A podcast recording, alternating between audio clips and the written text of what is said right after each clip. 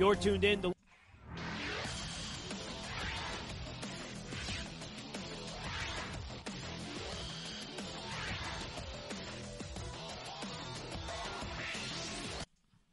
Welcome to Friday's edition of Big Blue Kickoff Live here on Giants.com. He is Paul Dottino. I'm Lance Medow with you for the next 60 minutes. 201 939 4513 is the telephone number. Hashtag Giants Chat. We're going to talk about Georgia prospects today as we continue our preview of the upcoming NFL draft, so stay tuned for that. And the Giants also added a new free agent. Free Yes. agent season is not over just yet, Paul. They added another defensive back, the fifth defensive back to be added this offseason, and William Gay, who's been with the Steelers for pretty much the majority of his career, spent one year with the Arizona Cardinals, and this is somebody that could provide versatility in terms of the slot as well as the outside. 33 years old, uh, spent 11 years in the league, mostly with Pittsburgh, one year with the Cardinals.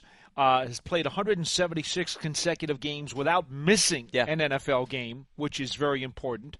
Uh, so great experience, veteran leadership, good locker room guy. Uh, Experience with Deshea Townsend, who is now the Giants' secondary coach in Pittsburgh and also in Arizona. The one year he was with the Cardinals as well. So a well-known guy to the coaching staff who is durable, who is good in, in the locker room. Uh, he is primarily now at this stage of his career a nickelback. Okay, used to play the boundary i- in Pittsburgh for Yeah. a number of years when he was a starter in the middle of his career. At this stage of his career, he's now a sub-package guy. And the Giants, of course, needed a sub-package guy because Dominique Rodgers-Cromartie is uh, no longer with the team. Uh, he elected to become a free agent. So um, that's what the Giants did. That's why they did it. And as long as he's able to stay on the field and stay healthy, uh, you, you can't argue with the acquisition. which clearly he has based on the numbers you threw out, has yet to miss a game during the course of his NFL career. So I say, think that says a lot about his durability. Townsend, who you mentioned, is the assistant DB's coach right now for Right. the Giants. They played together in Pittsburgh. He also was, by the way, teammates with B.W. Webb, who's another Yes. defensive back they brought in. They spent one year together in Pittsburgh in 2014. So we'll get into William Gay a little bit more later on on the program. But right now, we want to turn our attention back to the NFL draft. And as we mentioned, today we're going to be previewing the Georgia Bulldogs prospects that will be selected later this month. And we're now joined by Seth Emerson for the Atlanta Journal Constitution. He covers the Georgia Bulldogs. Seth, you got Lance Medow, Paul Dottino with you here on Giants.com, Big Blue Kickoff Live. Appreciate the time. How's everything? I'm doing great. Hope you guys are too. Thank you, Seth. Appreciate it. Absolutely. Well, a lot of prospects coming out of Georgia. Let's start with arguably the best one, and that is Roquan Smith at the linebacker position. A very versatile athlete. Where do you see him transferring his skill set best over to the National Football League in terms of a 3 4 versus a 4 3? Ooh, good question. Um, he, he's the kind of talent that you would expect can fit in either way. I, I know he excelled in a three-four at Georgia. If he was the lone inside linebacker in a four-three, then I, you know I, I think he could probably. I mean, he covered a lot of ground. Period.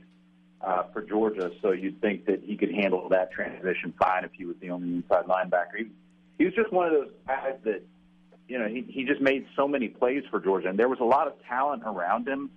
So I almost, you know, hate putting it like this uh, because it's not like anybody on Georgia's defense played badly.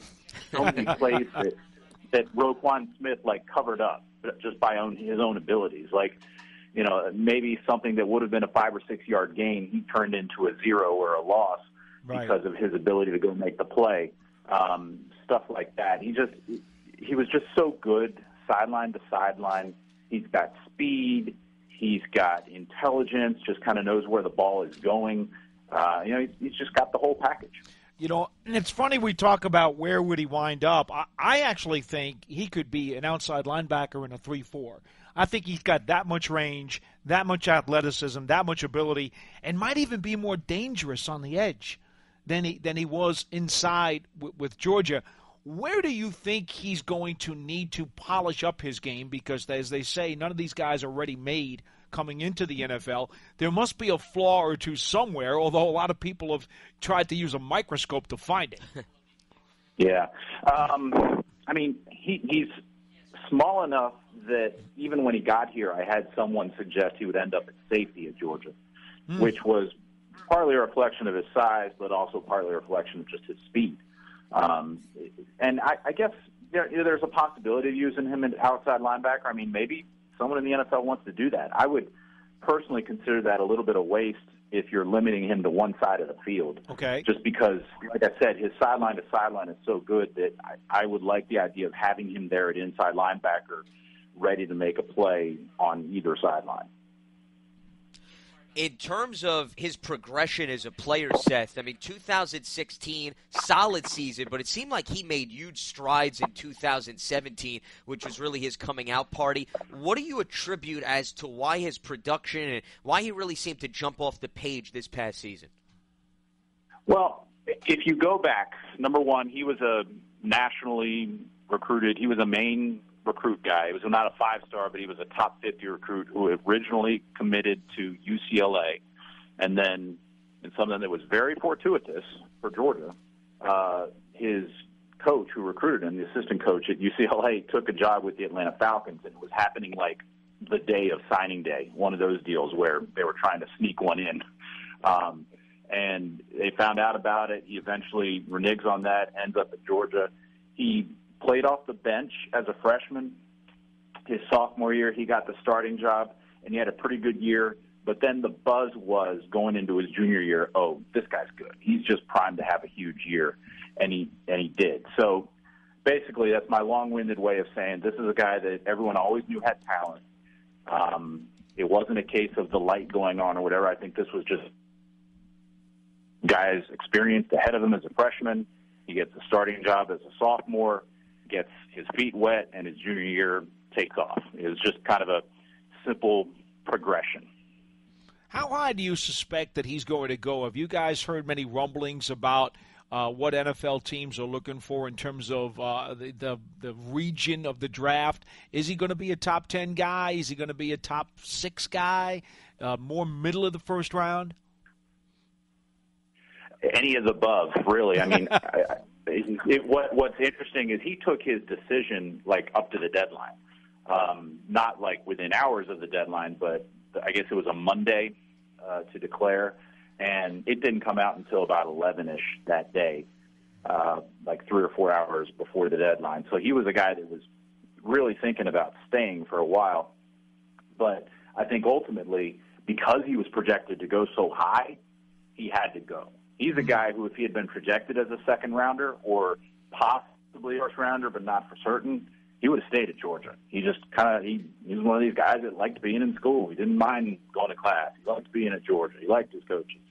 Um, he had assurances he was going to go high. Uh, the question then was just how high, and he, he's going to be one of those guys where whether he rises or falls is only going to depend on whether teams are looking for someone in his position. Um, he's going to be need based. He's not a guy that there's going to be any rumors about him off the field. That, you know, any questions about his character or anything. It, you know, there's no questions about his character or ability um, to pick up the playbook. That's not an issue either. Nope, nope. Okay. I mean, this is a guy that Kirby Smart and Georgia coaches kind of put out front as one of their faces of the program and leaders of the defense and teach the young guys the playbook, all that kind of stuff. That they, they've done that the, the whole time he was here. Talking with Seth Emerson, who covers the Georgia Bulldogs for the Atlanta Journal Constitution. Another notable defensive player, in addition to Roquan Smith, is Lorenzo Carter, who's more of an edge rusher. I know it seems from what I've read and from what I've seen on film, Seth, that he played a lot off the line of scrimmage in their defense. Is that his best suitable position as he tries to make the transition to the NFL, or do you think his strength is a guy that could actually play closer to the line of scrimmage? He's better just kind of being versatile. He's he's a long, lengthy guy along the lines of Leonard Floyd, um, who he, played behind uh, his first two years here. Um, Lorenzo Carter was a five-star recruit. You know, he was, he was a major recruit for Georgia. Um, he never put up the, the stats and the sack numbers that were expected of him, but he's a guy that people would say that he made a lot of those plays that resulted in other guys getting plays. Um, he's he's fast. He's instinctive. He's a guy that if you put him with his hand on the ground and and you know line him up on the edge, uh, he's going to be strong enough to give an offensive tackle a little bit of problem, you know, using his athleticism, but it's not a guarantee. But if you stand him up, um, if you know, he probably has a better chance to just run by that guy. Um, he's a guy that they put in some pass coverage. They they played him at the nickel back a little bit. Uh, so he's a guy that you kind of want to just have him standing up. I think uh, I would say most of the time. I mean, he did put his hand on the ground sometimes, um, but when they put an outside linebacker on the ground, it tended to be Davin Bellamy, the other outside linebacker, who did it more. See now, the thing for me, Lance, is that Carter does not make as many explosive plays as Smith does, and I think that's why you know he's yeah. going to go later on. And I, I think Seth, you'd probably agree with that. He's stronger though; he's got a bigger frame, longer frame, does a better job with his power to shed blockers and to, to, to fight to get to the ball. So while he may not make the Sports Center highlights every night, this is a workman-like guy who's really going to add a lot to a defense. Yeah, he's a guy that, like I said, would make those plays that wouldn't show up in the box score. But uh, you know, as an example, when Georgia played running quarterbacks, dual threat quarterbacks, yeah. he was so good at contain mm-hmm. on the outside that mm-hmm. those guys never could do anything. One of the reasons that, and he did make some, some spectacular plays against Notre Dame and against uh, Auburn in the SEC championship, but the more important things he did was just have contain on the outside. So especially Notre Dame as Brandon Wimbush, who we were kind of thinking if Notre Dame's going to win that game, it's by getting this dual threat quarterback on the outside and throw the ball and um, you know set up the pass via his run or, or run and break out. He could never do that because Lorenzo Carter had great contain on his side and Davin Bellamy had great contain on the other side. Do you hear that that he could possibly be?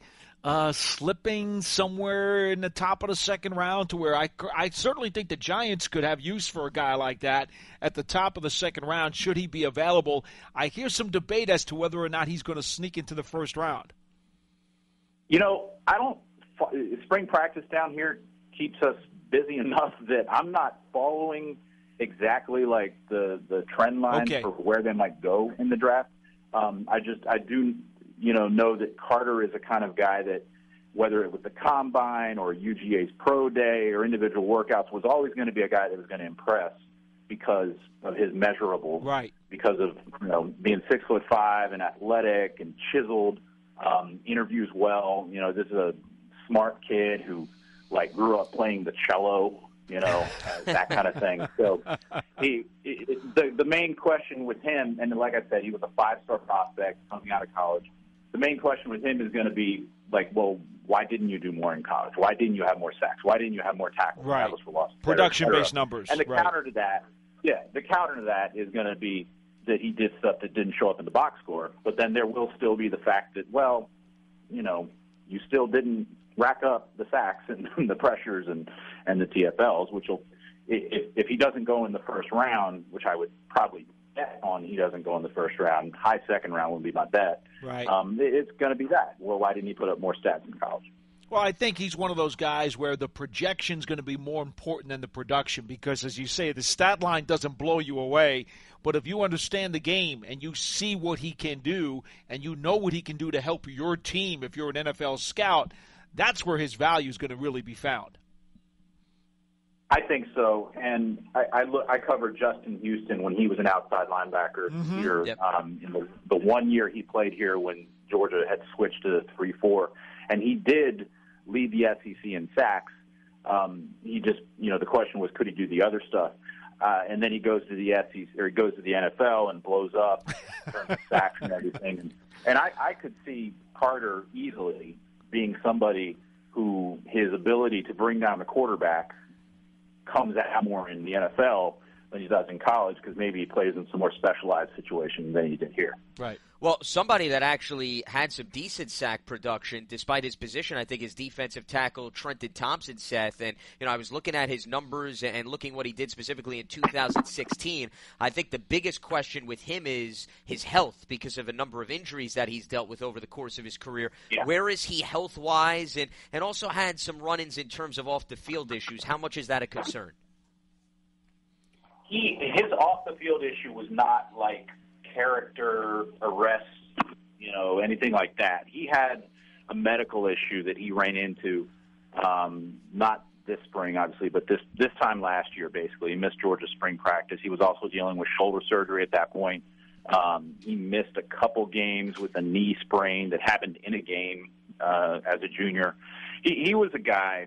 Again, going back to, I hate to bring up recruiting because I know that your New York area people kind of probably roll your eyes at college football recruiting, but I just bring it up. It's okay. No, no worries. these are, these are, I, I bring it up in, in terms of context and these guys' abilities. And Trenton Thompson, coming out of Albany, Georgia, that is, not Albany, New York. Right. I've been to both places. I got you. Um, coming out of Albany, Georgia in 2015 was rated the number one prospect in the entire country. Um, not just defensive tackle, but the entire country.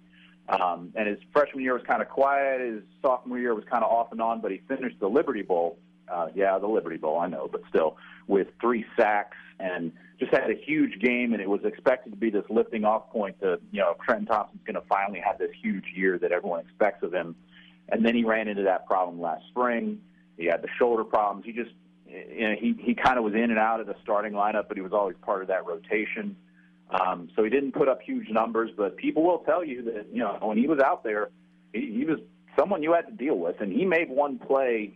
I forget whether it was in the SEC championship game or the national championship because they were both in Atlanta, the same stadium. But I remember he made one play near the sideline, like catching up a, I think it was a running back from behind, and you're saying, all right, so that's a 300 pound defensive tackle that just caught up with that guy. So he's got that ability. Um, you know, the, he is going to have to figure out a way to stay on the field at the NFL level uh, in order to, you know, become a, a starter, um, even all pro type of guy. And, and that's going to be the main question with him, which is why I would expect he would probably, you know, be the latter part of the second day, if he, if not like a third day guy. Lance, we uh, started on defense because of Roquan Smith, but let's not forget the elephant in the room yes. is really on offense. Those two terrific running backs that uh, Georgia had this past year, who are both going to be in the NFL, both are going to be very well thought of. Perhaps uh, second round, maybe even third. I don't know if uh, maybe one, maybe Chubb drops that far. I don't know. Seth, uh, tell me what you see from these two guys from being able to watch them game in and game out. We see highlights, and they certainly look terrific. But give me some idiosyncrasies as to what makes those two guys so special. Well, again, like the other three guys you mentioned on defense, these guys were highly recruited. Um, Georgia's been tailback U. When they got here, they were freshmen when Todd Gurley was a junior. Um, Chubb was always a little bit ahead of Sony whenever Chubb, whenever both were healthy, Chubb was the starter, but Sony played a lot. Having said that, it's entirely predictable. A lot of us thought that when it got to the draft, that Sony would end up going ahead of Chubb because I think Sony's abilities translate a little bit more to the NFL um, in terms of pass catching and, and different mm-hmm. kind of stuff he can do. Like, you know, it is a guy that even as a freshman they were lining up at receiver some. Um, he, he's got that. He, he's he's the speedier guy. Uh, Chubb is more of the thunder guy and the and the you know the, the volume guy. I mean, this is a guy in Nick Chubb who, the longer the game goes and the more carries he gets, the better he seems to get. He seemed to get so many big runs near the end of games for Georgia to put a put a punctuation point on the game. You know, as the as the rest of the defense is is wearing down, Nick Chubb is still going strong, and bam, he just gets through there. Um, Michel can hit you with the speed and you know kind of hit you going outside. Not that Chubb can't do that either. Um, and they're both you know good character guys, uh, leaders. So you know with Sony, that's a guy I could see slipping into the first round if someone's like, yeah, I, I like that you know that all around ability there. Um, with Chubb, uh, you know, I, I'm curious to see whether he's going to be anybody's lead back as a rookie. You know, Obviously, depend a lot on where he's picked and I'm, I'm really curious to see whether either one ends up a, a starter as a rookie or or whatever. You know, Sony seems like somebody who could be that you know number two tailback, but used in a lot of situations. Chubb is you know he's he's mainly a running back. That's what he is, but he's a pretty good one. Um, I'm just curious how much his you know his abilities are going to translate to the NFL, considering you know will will a team give him 25 to 30 carries a game, considering how much more pass happy the NFL is than the college game. The highlight packages don't give you a sense of one of the most important things that a running back has to do in the NFL, and that is pass protection. How much did either one of them have to do in pass protection, and how good are they at doing it? Well, Michel was their better uh, pass protector. Um, so uh, Chubb pretty good too. I remember Chubb picking up a, a few good blitzes, but Sony was a better pass protector. Uh, in fact, I think their best protecting tailback. He was the guy that. That was another reason that he would be out there on third down and be available for those passing downs more. Was that you know, if they didn't send him out for a screen or or whatever, he was the guy that they wanted in the backfield to pass protect on the second and third passing downs.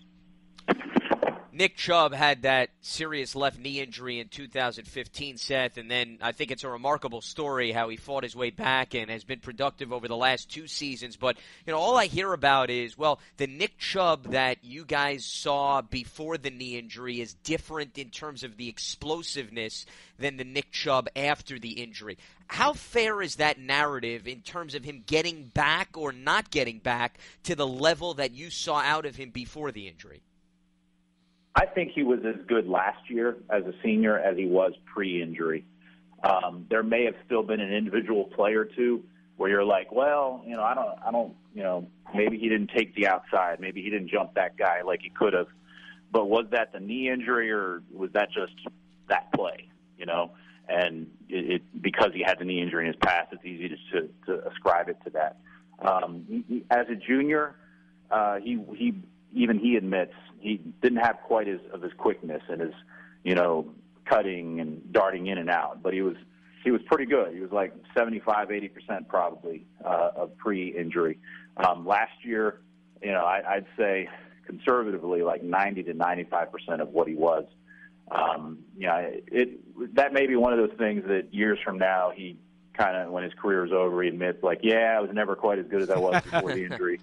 But but right now, I don't think he'd ever say that. And there's there's a lot of plays last year to evidence that that he was back to his old self.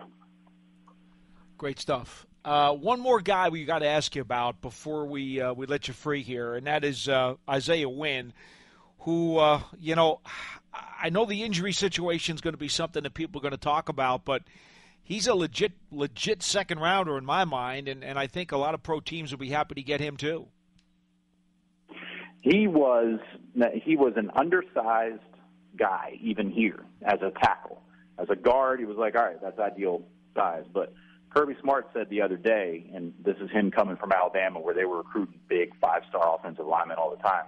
Kirby Smart said that when he got here two years ago, he wasn't too excited when he saw Isaiah Wynn in his size, but then he started playing him, and it was like, oh, he's really good.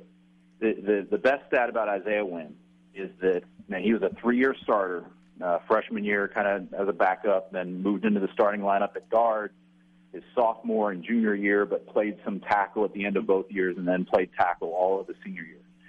With Isaiah Wynn as the left tackle, Georgia was 19 and two, hmm. and I don't think that's like you know, I mean, I don't I don't think that's a coincidence. I think they were just good with him there. Right. Um, having said that, does that mean that you put him at left tackle in the NFL?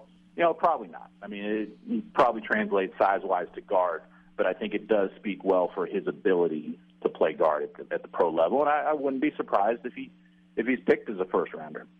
Seth, with respect to his game, what jumps out to you more? Is it the pass protection or the run blocking? Uh, gee, I mean, he was pretty good at. I, I will say that you know, when I diagrammed every game and, and rewatched every game over the last few years, especially last year, and when there was a sack and I was casting blame, I very rarely would say Isaiah Wynn. I can't even remember off the top of my head. Mm-hmm. So I think run blocking sometimes you just kind of take for granted, especially since Chubb and Michel were there. But you know, they they had some they had some leaks on pass protection last year but it was hardly ever him. Well, Seth, before we let you go, one follow up to your point, because you mentioned, oh, you take things for granted with Chubb and Michel in the backfield. How much is their production because of their individual talents in your mind that they can create something out of nothing versus the production of what Georgia did on the offensive sure. line? Uh, I think it's so much them. I go back to um, Les Snead, the Rams general manager, saying before, you know, when they were doing their research and before picking Todd Gurley, one of the things they mentioned was that he wasn't running behind a lot of really talented guys when he was there, and and Georgia's offensive line didn't really turn it around until this past year, um, with Wynn at left tackle. Uh, they, you know, they've got some undersized guys at on, on the interior line, at least at left guard and left and center. Uh, the right tackle is good. He's moving to left tackle this year. Um, but the, I think Georgia's going to get get it rolling the offensive line because they're really recruiting well now. But that line wasn't the reason that Chubb and Michel were were doing anything. Um, in fact, as juniors, that line was was you know pretty porous. They struggled, and I think part of the reason that they did not go pro after their junior years was they didn't have the strong junior years that that anyone expected. Partly because the holes weren't there. Uh, the holes were there enough as seniors, and and that's when they really took advantage. I just want to make sure before we let Seth go, uh, you know, Wynn did have this the sprained knee, and then he had the torn labrum, which I guess we just learned a couple of weeks ago that he that he played a part of the season or half the season with it. You you don't think that's going to be an issue for him? He he said not. He played through it. Um, they they kept it quiet. I guess he heard in the Kentucky game. I think it was the second to last game of the year, from remembering, or regular season. So he he played through it and played well. And I I finally started to hear scuttlebutt about it before the national championship game. Um, but it wasn't one of those things that was noticeable. We weren't Okay. sitting there going, "Is anything wrong with Isaiah Wynn?" All right. Good Seth stuff. Emerson covers the Georgia Bulldogs for the Atlanta Journal Constitution. Seth, really appreciate the time and the insight. Thanks so much for coming on. Thank you, Seth. No problem. All right, there you go. Seth Emerson laying out the prospects for the Georgia Bulldogs. Two running backs of note, the offensive lineman, and then a few versatile guys on defense. That's six guys who are going to go. You might say third round or higher. Maybe maybe one of them. Maybe Thompson's fourth. Maybe. But Possibly. I mean, we're talking about legitimate half a dozen NFL make it players coming out of that program, and that's what happens when you go to the national championship game. Yeah, tends to bring up the stock of various guys on the roster. One of the things that he didn't mention, we didn't have time because obviously we wanted to uh, talk about so many different prospects, but I've heard a lot of comparisons, Paul, of Sony Michel to Alvin Kamara, who went to the Yeah. Saints last year. A lot of similarities in terms of their game, their usage, their upside. you know when he he was very positive in terms of his review on Michel's pass pro. Yes. And that to me is a really big deal. And and he even said he might sneak into the first round. You know, I think coming into this whole thing, a lot of us thought that he would be a bona fide second round pick. And that, you know, John himself, Schmeelk, uh, one of our guys here on the show, has been saying all along, well, don't worry about passing on Barkley if you're the Giants. You know, maybe you're better off taking Chubb or Nelson because you're going to be able to get somebody like Michel later on in the second round because we all know there's a crop of really good second and third round running Yeah. backs in this draft. Well, what we're hearing now about Michel, especially when you hear about not only we know about his explosiveness, we know about his hands, but now when we hear that he's the best pass protector that Georgia had in the backfield, you know, I'll be honest with you. My the cut-ups that I looked at, I didn't see pass pro because it's all about him getting the ball. Yeah, the ball because he's a receiver too. They you know, you don't get that him, in the cut-ups. So now, when you add that to the mix, you say to yourself, you know what? He could be a late first-round pick. John better not be counting on him to be available in round two. Well, I think somebody's going to be around in round two when the Giants pick. Probably One not of him, these though. running backs. It may not be And he's him. the most exciting, most explosive of that next group after Barkley. I don't think there's any question about that. well, you certainly you don't pick it up when you watch some film of him because all of the highlights are usually him getting the football Right. and doing something. But everything I have read, Paul, about Sony Michel, one of the first things they point out. Excellent in terms of pass protection. And that's not something that you read about as the first thing when you list the criteria for a running back. He gets rave reviews in that department. And that's something rare that I have not seen in recent drafts. I, I, I don't. When I read stuff, I don't necessarily know how how that's been interpreted or how many people that's gone through. So I like to see things well, a- myself. a combination of both. you know, Absolutely. but I don't yeah, we don't get you. to see Yeah. that though in the highlight package. Yeah. I think I think Rashad Penny is the other guy who is in that second cluster of game breaking explosive backs. But we heard firsthand from San Diego State's uh, radio analyst uh, Ohrnberger, Rich Ohrnberger, say pass protection is, is going to be a question because he hasn't hardly done it. Yeah. That's a big difference now between him and Michel, despite the fact that Penny, I believe, led FCS in rushing.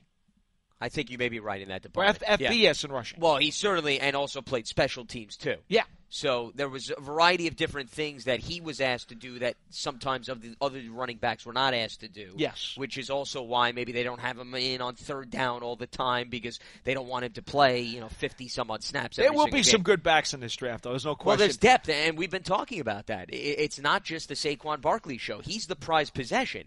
But if you don't get Saquon Barkley, to say that there's no opportunity to get a big playmaker in the backfield, I think is misleading.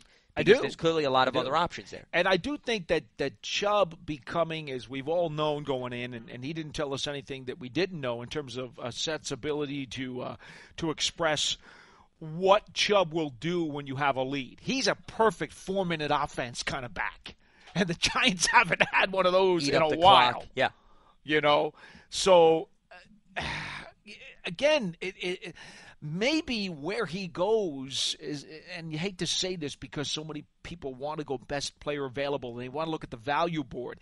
But when you're taking a look at these two guys, they're very different. It is a thunder and lightning combination back there, and it kind of does depend more about what you need and what your scheme is going to be and what what you have a, a desire to pick up because you know if you need the the explosive guy or the, the, the guy coming out of the backfield, certainly you want Michel. But if you need the between the tackles, pounded, kill the clock guy, you're going to want Chubb. And and what do you have on your current roster? Well, guess what? The Giants don't have a power back on their roster. So as much as Michel, I think by everybody's account, grades higher than Chubb. Chubb may be the better fit for the Giants. Depending on the role that they envision for somebody like him compared to what they already have on the Well, roster. think about Gallman and Perkins. Well, I mean, I still think Gallman totally different guys. is a potential guy that can be your starting running back. I don't think that's a stretch. Same thing that I believe Perkins is. Unfortunately, Perkins got hurt last Mm-hmm. But season. neither one of so those no guys are power backs like Joe. Well, they're not power backs in terms of like Garrett Blount that he's going to run over two or three defenders. I'll You give know. you that. That doesn't mean though that he can't be a starting running back. No, I, I guess didn't that's say my that. point. I didn't Yeah. say that. Yeah, you're just But- talking about a guy who needs to pick up two yards on the goal line. might fit the that puzzle. somebody like him. You know, and might fit that. the puzzle better than than a Michel. But again, Michel is a really terrific all around prospect, and you couldn't cry if the Giants wound up with him at be some great point value, in this, in, in, you know, later on if they don't get Barkley. The interesting thing is they're both five eleven. They're both the same Yeah, exact size, and there's only an eight pound differential In terms of between the two of them. So In terms of the even frames. though they are asked to do different things, to your point, Paul, and I get that, from a physicality standpoint. They're pretty much mirror images of one another. It's not as if one guy's built like a rock and another guy is this flimsy guy that you think is just going to catch passes out of the backfield. Their measurements are identical. yeah. So it just goes to show you, even though measurements are the same, it depends on role and what teams ask you to do. How do you in use that frame? Usage. It's a big, big part of the conversation. Absolutely. All All right. right. So open up the phone lines 201 939 4513. Hashtag Giants Chat. Phil is in North Carolina. He gets us going. What's happening, Phil? Yes, I'm going to talk about draft strategy and, and procedure. Uh, Mike uh, Garafolo the other day said something I thought very insightful that we're using with the new sheriff in town. We're using a different scheme in terms of uh, who we're bringing in to evaluate on our when we get a chance to bring them in and look at them. Whereas now we're we're um, primarily focused on the higher level, mid-level guys, guys that are going to be drafted in the past we skipped over that and focused almost uh, a good percentage on uh, on the uh, guys who weren't going to be drafted. And it's I thought that was insightful because you know what has been our bugaboo is that uh, you know we're maybe okay in the first round, but or from the second through the sixth rounds we were horrible for uh, ten years, and uh, and but we did once in a while hit on the free agents. So uh, I think it's very insightful. And and when I heard the Ohio State guy uh, talk about the other day that uh, we overdrafted Apple, uh, it brought back a lot of bad memories. So, well, actually, anyway, he didn't. like he to- did. Uh, well, we got to correct you on a couple things. First of all, he did not say we overdrafted Apple or the Giants did. He actually said that Apple had an outstanding skill set, and he understood why he went there. So I would I would correct you on that No, comment no, first. Paul. No, it, Paul. I beg to differ. The guy absolutely said from Ohio State that we, he was overdrafted at the 11th spot. I think a He lot of did- people. I think what he, I think say- what he said. did also say that uh, he was good, but he definitely said he was overdrafted. I think at what he 11th said is a lot of people thought he was overdrafted. I certainly didn't think that, and I think people who understood Eli Apple better in terms of what he had did not think he was overdrafted at all. Yeah, but think we're having said have to that, disagree on that. Oh, But anyway, uh, good having said next that, the other thing you must keep in mind is that the Giants haven't picked number two in a long time. Yeah. And when you're in the second slot at the basically at the start of every round, by necessity, you now have to bring in the bigger name prospects into these particular workouts because you know that you're going to have access to more of these guys at the top of every round. So, I, you know, I like Mike. I just don't know that there's uh, any magical insight in, Yeah. what, in what he's talking about because you need to bring in those bigger names when you have access to them. If you're picking 10, 15, 12, whatever it is further down in the draft, there's less of a need to do that. Yeah, I, I don't think strategy has changed at That's, all. uh, I don't- I think it's know- more of positioning in the draft. I would agree with Paul. And to say that they never brought in any of the top prospects over the last few years is completely misleading too. Because I mean, there were no, years where they were I picking he 10, said 13. That, uh, uh, uh, you know, Lance. I think he said, you know, during they're focusing more on the draftable guys rather than the the free, you know, the guys that are going to be undrafted and and uh, you know free agents essentially. Well, but- they're, but they're, Phil, bring- they're bringing in the list of guys who they're bringing in are much more higher profile guys. And again, the reason for that is because they're picking number two. But the the other thing that you got to keep in mind, Phil, is remember there are scouts that all year long are focused on certain prospects in certain parts of the country. And if the Giants feel as if they've gathered enough information on a specific prospect, they're going to lean on that scout who probably has had much more access to that player during the course of the regular season than anybody in the building. And if they don't feel as if they need another meeting and they have everything in front of them, you know, sometimes you want to use your resources wisely too. Now, I'm not saying that was happening in previous years, but that can't be lost in translation that you bring in a guy usually when you probably want to collect more information and there's more you really need to see so that you have the complete package on that player before you ultimately make the decision. Okay, so can I ask you guys to do a little research for me? what do you need? Can uh, can we over the last ten years when we've missed out on a lot of guys like Marvin Austin and, and those guys, Double O, can you can you kind of compile a listing of all the guys that we actually took a look at uh, and drafted versus the guys that we, we didn't take a look at and drafted, and see what our hit and miss ratio is? Well, but when you say that. when you say take a look at, are you specifically saying that the guys were brought physically into the building for Yes. a workout? Because I mean, Yes. technically, everybody you take a look at, you may just not have them individually in for an individual workout. So you know that that's what I'm saying. I mean, they they still guys they drafted, they still were ha- having an opportunity to go to their games and interacting with them a little. They just didn't necessarily bring in everybody Yeah. here in the building. And, and and to be honest with you, the official list of all the visits that teams take uh, is kept in the league office. That is not something that people have access to. Now, what happens is when you see in the papers and you hear on Twitter and everything else that so and so's coming in, that's because agents have leaked that. The fact of the matter is, when each of these teams get their 30 official visits with prospects, the only people who have that actual list is the team itself, which they keep private, and the NFL offices. So I would not even think about giving you, uh, uh, you know, the stats on that because that anything that we would even have heard about would have been hearsay. Well, and Phil, listen, appreciate the phone call. I, I think in order to also have a fair conversation on that subject that the last caller brought up, you would also need to see, well, what about in comparison? Other teams, when they Right. draft or don't draft players that they had physically in their building, is the success rate any different from other teams? What I will say to Phil is that it is a fact that over the course of the last decade or so, many, and I'm not, I don't, I don't know specific numbers, and again, because it's unconfirmed in a lot of ways who was here and who was not here. But what I do know, I can, I can say with pretty much certainty that plenty of the Giants' first and second round picks over the last decade to 15 years did not get individual visits. Now, in some of those years, they were drafting quite a bit down further. Yeah. Especially during the Coughlin era when they made the playoffs on half of those seasons and they were drafting in the bottom third or even lower in the draft. I mean, you know, in some cases, maybe they just felt there was lesser need because the truth of the matter is to predict who you're going to be able to pick up at, let's say, the 20th spot.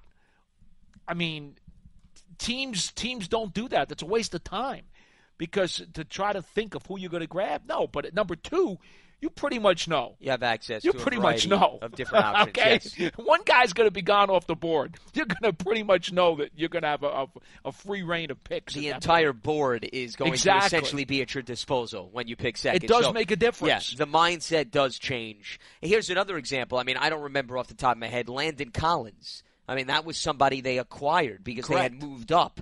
But probably most people are thinking, Paul, if you go back to that draft, Landon Collins is going to be off the board by the time the first round ends. There were and there's no way that he's going to be there in the second There were many who thought he was going to be a late first round pick. There were others who thought he'd be a mid second round pick.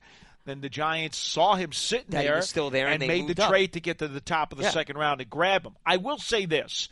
I have not talked to Dave Gettleman about this. We will have a pre-draft Dave Gettleman press conference where the media will have access That'll to the him middle of the month. coming up in a couple of, in a couple of weeks, or a week or so, whatever it is. Uh, here's what I will say: what I do know is that the mo under Jerry Reese, the Giants did not do a mock draft.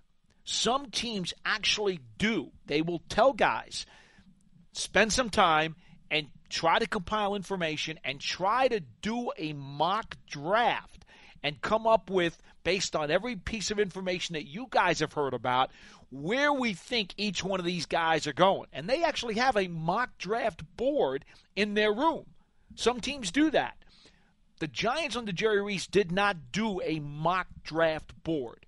They simply graded the players, how they graded them, clustered them together, and worked with it from there. As guys came off, guys came off. There was no mock draft that they were thinking and trying to figure out in each of the picks. Oh, I think that team's taking that guy, and I think that team's taking that guy. They didn't do that. So is Dave Gettleman going to? That may be a change that's going to happen.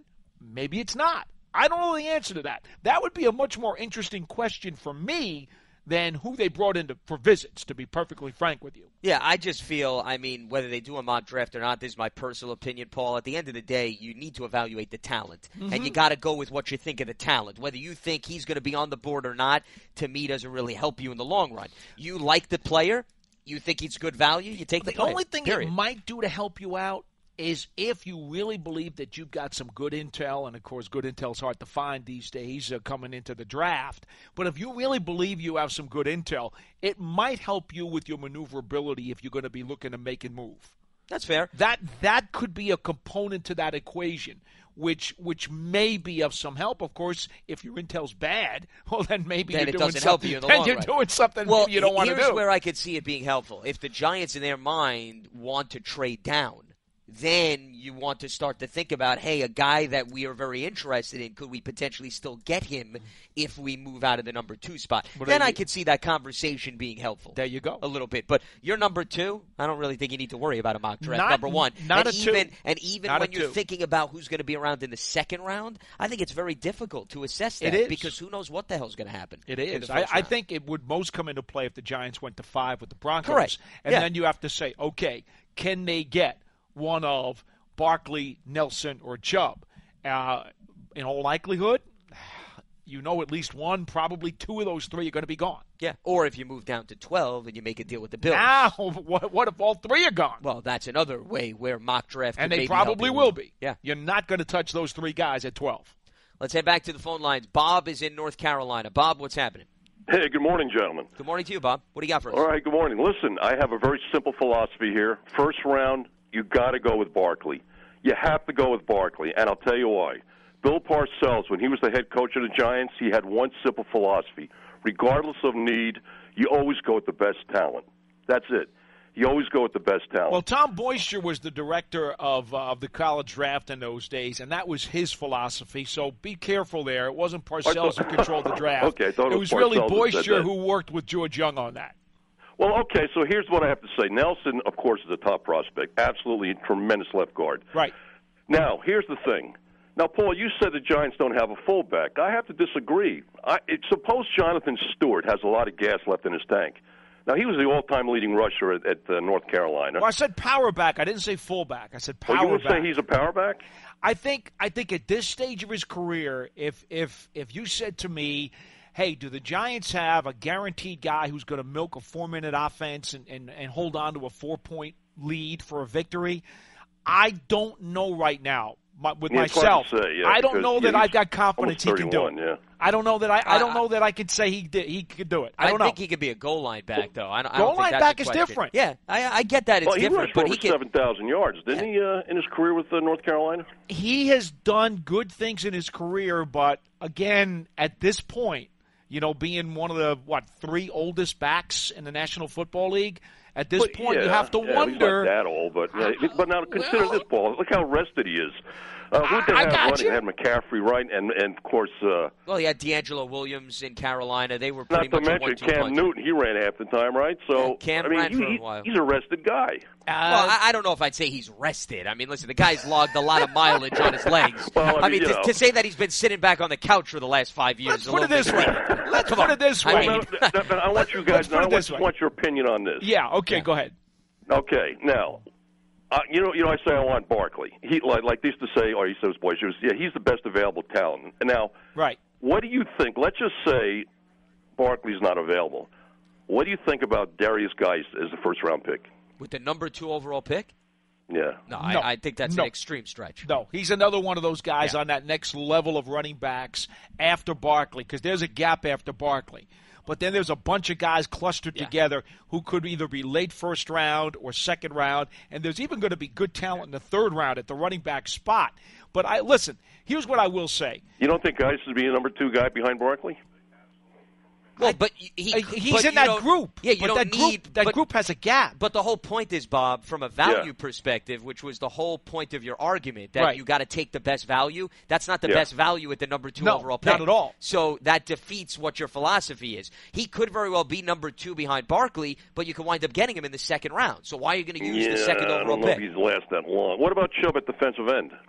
Bradley Chubb, that that I think is more realistic at number Sure. two than Guice. Sure. I mean, that makes a lot more sense in terms of matching up value. Yes. Hmm, And and yeah. really, in reference to your to your uh, uh, thoughts about Stewart, look, I think enough about Barkley that in my mind, I, I Barkley, if he's there at two, I think you take him regardless because I think he's that spectacular and that much of a difference maker. So Right. the heck with going to get the power back, I'd take Barkley. Okay. Oh, What- what I'm absolutely. saying is, absolutely. I mean, he's a, he's he's a, a, a like a, above and beyond the rest. He, he's Right. a generation, generational Exactly. player. That guy. He's awesome. Now, Exactly. I, I, I heard But- an but if- NFL. I read an NFL analyst online. You can take it for what it's worth. He compared Barkley to Edgerrin James, and he compared Guice to Marshawn Lynch. Well, you know, uh, the comparisons are always great until the guy gets to the NFL, and then we find Yeah. out what he really is. I mean, but, but but here's the point: Yeah, if right. if you if you don't take Barkley, if he's not available, or you don't take him, and you still think that the Giants need to fortify the backfield, the question becomes. Do you go after a guy like a Penny or a guy like Michel later on in the draft, 2nd or Uh-huh. third round, or do you go for more of a power guy like Chubb? And you know, and I, I all, the only point that I was making is that I do think that Chubb as being more of a power guy might be a better puzzle piece fit for this this Giants team if if they don't get Barkley. That's the only point I was making. That's the big if. Yeah. That's that's all. I'm not saying that, that that Stewart is a non-factor here, but for me, I think you have to be looking forward. If you're going to draft a running back, you're not just looking now, but you're looking forward. I mean, Stewart's already 31. Even if he's on this team and, and is, a, is a component for them this year, moving forward, how many more years are you going to get out of him? No, you, I don't know, That's really. why when you say, draft I mean, for uh, 2018, you Now, also look, look, draft look at for that years guy to they come. just got Right. from that Yeah. guy Gay they just got from Pittsburgh. Okay, he's got look, look how he's been healthy his whole career, right? And How old is he now? He's he's 33. He's been very fortunate. Yeah, that's unusual. It really It is. is. It is. No it's question. extremely rare. And appreciate the Extremely, phone call, Bob. yeah. Thanks for weighing in. All right, thanks a lot. Thank you. Got you. it. Nine three nine four five one three is the telephone number. Hashtag Giants chat. Let's go to James in Denver. James, what's happening? Gentlemen, good morning or good afternoon to you. Yes, this sir. is James calling from the Mile High City. How are y'all doing today? How Doing about very well. that? What's happening? What do you got for us? Um, everything anything. So um, I was into the conversation, and even before I woke up this morning, I was already thinking about uh, how you talked much about um, the different positions and the importance, and then you hit the nail right in the head when you were talking about the running backs class and where they're at. Um, I'm old school in my own way because when I was a kid growing up, I was watching the days of uh, Carpenter, the Morris, and the great offensive line that was blocking. And the thing that I loved so much about was watching how the, the team would just simply wear down that defense and they'd use that running game and we would just melt the clock, especially with that lead like you talked about, and we would kill the game off. That's why someone, uh, to me, uh, there's really no choice in, in this kind of regard is to have, uh, to draft uh, Quenton Nelson because you're not going to find uh, someone that kind of talent anywhere up above the board.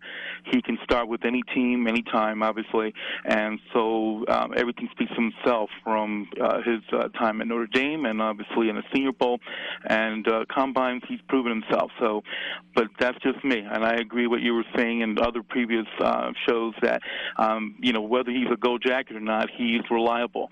So you can't just have somebody else just walk right in to take in that position that he does, that he can do. Now, getting back to what you were talking about earlier about the running backs. I think that most of the running backs are going to move rather quickly. And as you know in previous drafts, as soon as one particular player in a position gets taken, all of a sudden it's like a bunch of the other teams right after that would do an about phase and say, "Oh, I better draft that um, that position player, or whatever, as well next because it might be the one that I want or something." It seems like it kind of runs that way at times. So I, from talking to a couple people, friends, uh, fans of different clubs, when I'm thinking of like say Detroit at 20, um, they're they're they're like really high on guys, um, especially Pittsburgh. Um, I got a lifelong friend who was a Steelers fan. They said they're just in love with him because um, especially the situation regarding uh, Le'Veon Bell and everything. Um, who knows how that's going to play out? They need someone who's going to be able to step right in and do so. So I think some of those running backs are actually going to go in the latter part of the first round, uh, early part of the second round. So that's why one of the players that I was looking at was obviously Jones from uh, from USC. I know you mentioned about some of the other running backs. I just want to get your opinion. Is there such a thing as being wrong or right if you're reaching or value? Who would you feel would be a legitimate value? Uh, say if we do not make any moves, uh, if we're stuck where we're at, and we we go off on the picks and the rounds that we go to, especially the running back. Would a Ron Jones be legitimate for that value for that position, or do you think the is anything wrong with the Giants say, you know, we really love this player more than anything else, and we're going to get him instead? Well, first thing I want to say is, in terms of Pittsburgh, they drafted James Conner in the third round last year. So I I don't really think that running back is the number one priority for them. That doesn't mean they're not going to draft a guy, but they already have a young guy in the event that Le'Veon Bell does hold out. Number two, I mean, in terms of Ronald Jones, I like Ronald Jones. I think he would be very good value if the Giants felt like they wanted to target him. Not necessarily in the first round, but if you wanted to go after him in the second or if he lasted the third round, I think that's certainly a legitimate choice. I think a lot of these guys are good value in the second round. I don't think it's a stretch, but the one thing I will say is if a couple of running backs start going, to your point, because you know teams are high on running backs and they they're worried that they're not going to be on the board anymore. That's not a reason why you take a running back. You don't take a running back because of what other teams are doing. You take the running back because you think the value makes sense. The worst Right. thing you could do in the National Football League is watch the trend play out in round mm-hmm. one or round two and say, "Oh, well, they're flying off the board like crazy. Now we have to take one." That's to me reaching and that's stretching. So if they're high on a guy, you should use the pick. If you're not, don't take him simply because other teams are going after that position. Now, I want to explain one thing to you, because you know I'm a hog molly guy too. All right, I always believe you build in the trenches, and I'm I'm very, very, very much an offensive line advocate.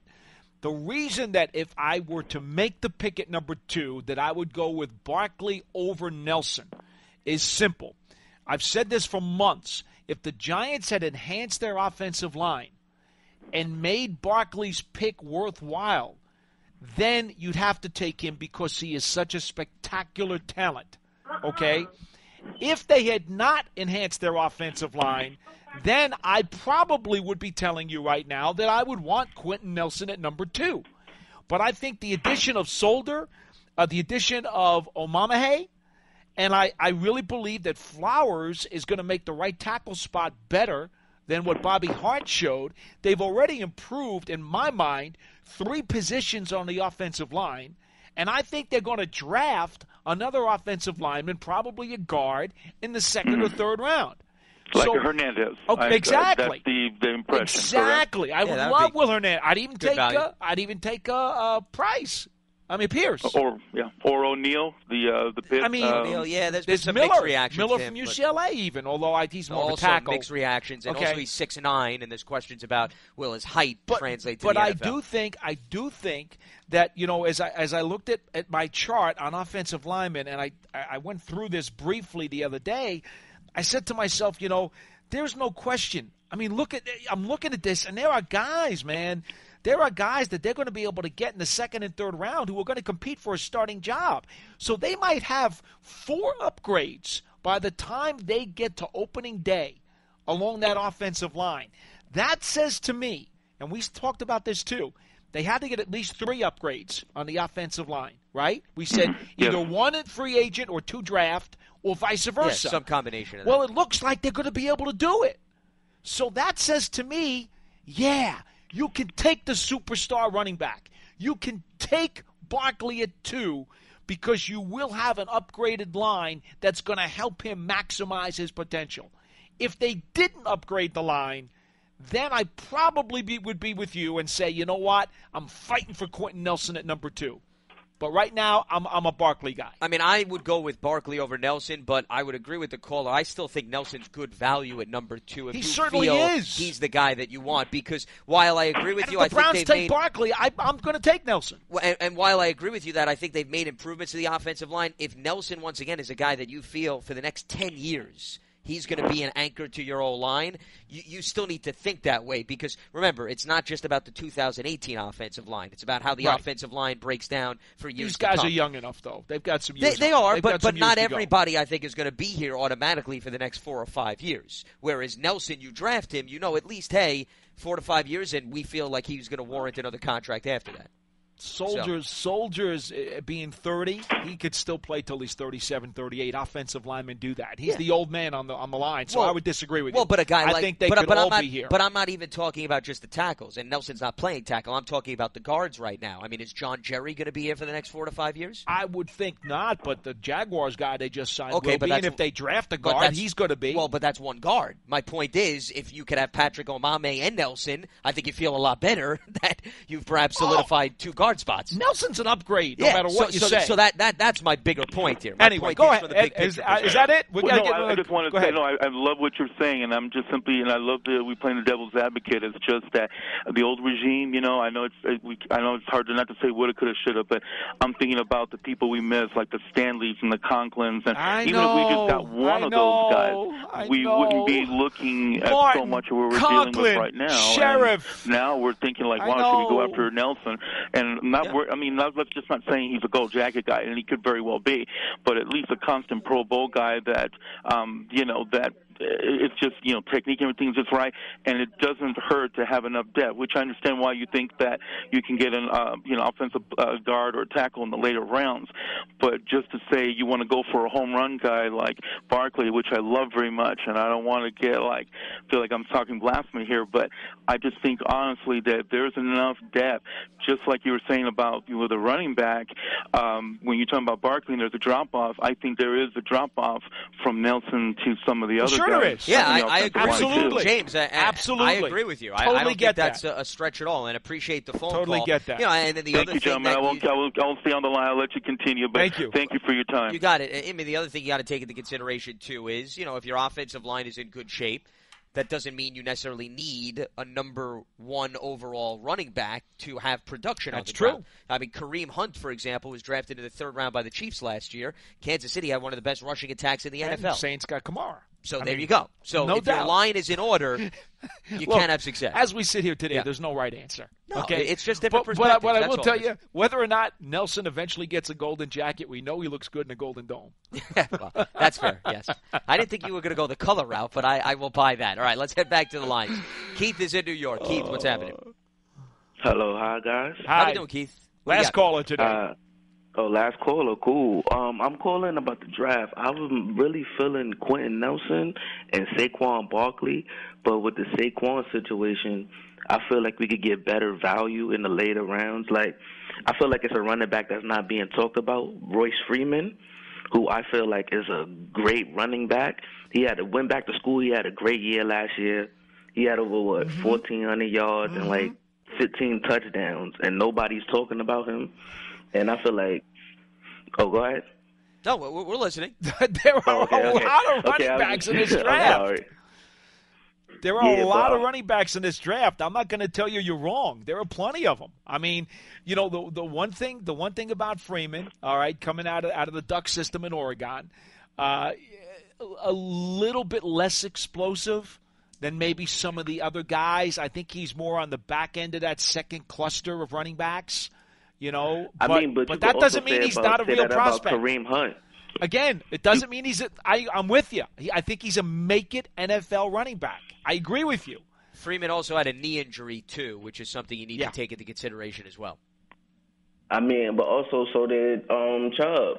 Yeah, but It- but well, but it- Chubb hasn't gotten into the NFL yet, so I mean, we don't know how that's yeah, going to pan out. You're So- also right. You, Yeah. You're And, also and right. Chubb did Um, enough last year to see that to show that he had overcome. He did, but I still think it's fair to so say there did may be Freeman. question marks. Freeman He had did. over He 1,400 yards and over 15 touchdowns. I'm with you. I think Freeman's going to Yeah. be in, the, in probably third or fourth round, and I think he's got to make it great. So I understand that. I'm not. I'm not Yeah. disagreeing with you.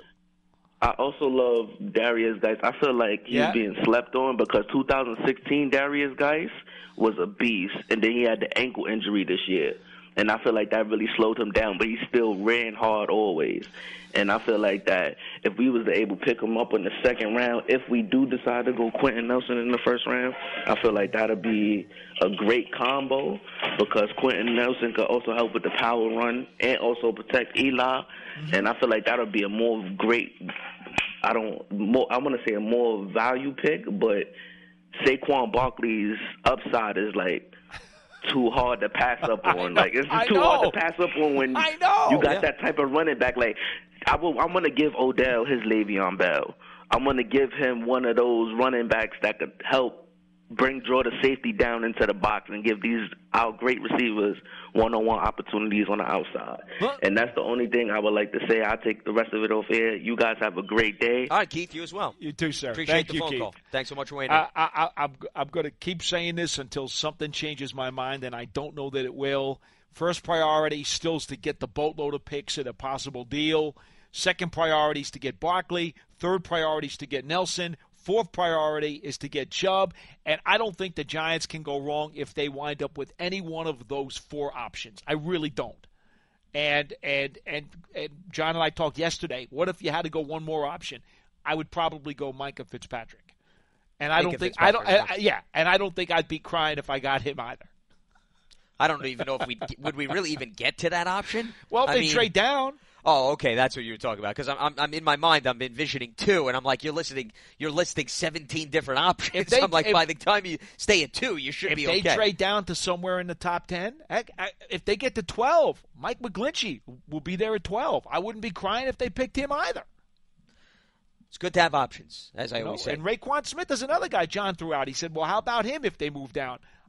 You can't cry if they draft Roquan Smith. Yeah, you just got to be careful when you start saying moving down because once you leave the top 10, It becomes risky. well, yeah, because you're outside of the top tier of prospects. Yep. So you have to be careful. And while volume is always a benefit, because that's obviously the benefit of making a trade, you get volume, you get more picks. No question. It's all about what you do with the picks. The volume alone, Paul, doesn't equate to good value. What are you going to do with those picks? You can have 15 picks. What have the Browns done with those well, picks? and, and that's the extreme example on the opposite end of the spectrum. But remember, I also referenced the RG3 Oh, trade, man. Paul, and what the Rams got back. And there's only one guy currently on the Rams roster that was acquired with those picks through the draft. Yeah. Mm-hmm. So even when you're on the flip side and you collect all the picks, it's not guaranteeing bringing in Hall then of again, and success. when Dallas fleeced the Vikings in the Herschel Walker deal, that entire haul wound up turning into a mini dynasty. It did, but here's the other thing that people tend to forget. The Cowboys also made a number of trades after They the did. initial trade They to get those picks. So